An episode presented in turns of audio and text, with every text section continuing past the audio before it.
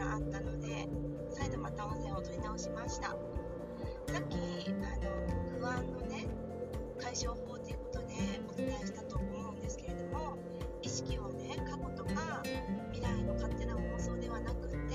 意識を今の自分に向けましょうってお伝えしたと思うんですけれどもね。まず不安ってねそもそもどんな時に感じるか考えたことあります？は何で不安に思うんでしょう？考えたことありますか？でこれってねあの皆さん小さい時に自転車に乗る練習ってしたと思うんですよ。うんうん。まあ、幼少期ね幼稚園とかねわからないですけど自転車乗る時に最初ね自転車自分が乗れるようになるのかなってちゃんと補助輪がなくてもちゃんとねこう漕いで一人でこう転ばず乗れるようになるのかなってすごく不安に感じたと思うんですね。うん、でも逆にどうですか？その時に自分は車運転できるようになるのかなとかって思いましたか？自分は飛行機運転できるようになるのかなとかって思いましたか？自分はトラック運転できるようになるのかなとかって思いましたか？そんなことも考えもしなかったと思うんですよね。うんうん、で、まあ何が言いたいかっていうと不安が起こる時っていうのは自分が乗り越えられそうなもの身近に自分が達成できるかできないかわからないものに対してしか不安って抱かないそうなんですよ人間ってそもそも何でしょう自分が越える必要もないもの。乗り越えようとそもそもしてないもの。に対しては不安なんて全く感じないんですね。だって私たちも教習所で車をね運転するために免許を取る、ね、って決めましたよね。その時に車運転できるようになるのかなってちゃんとね一般道で事故せずね車を運転できる自分になれるのかなって不安に感じたと思うんですよ。でもそんな時も飛行機運転できるようになるかなとか船を運転できるようにね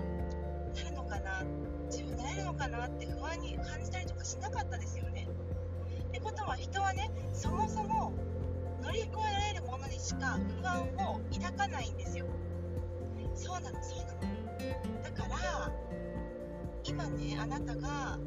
不安に感じてることっていうのはほとんど99%の確率であなたが乗り越えられることなんですよね、だから大丈夫。自分が不安に感じてるってことはあこれって自分できることなんだって逆にプラスに考えてほしいんですよ。私もこの考え方を知ってからあの自分でねビジネスしてるあの始めた時ちゃくちゃ不安なことだらけだったんですよね。これから経営していけるのかなとかお客様どうやって集めたらいいんだろうとか、まあ、いろんなことをね不安に思った時期があったんですけどでもあそっかそもそも私が今不安に思ってることっていうのは全部自分に乗り越えられることなんだってこうそういうマインドセットとして分かってたからなんかあんまり怖くなかったんですよね、この考え方を知らないともうずっと不安にこう付きまとわされて自分が押し殺されてしまいそうになる方もいらっしゃると思うんですけどそもそもね不安っていうのは自分が乗り越えることにしか抱かない感情なのでそこをねあのきちんと皆さんにお伝えしたいなと思って再度音声を取りました。うんう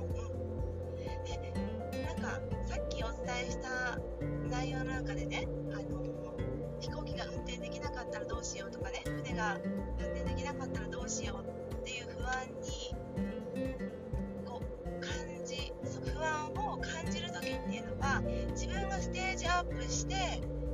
えばねパイロットになるっていう風にステージアップして学校に行った時にまた不安に思うわけですよね。だからそのステージアップをして自分が乗り越えてきた壁が高ければ高いほどまた新しい不安が常にね舞い込んでくるんですよ。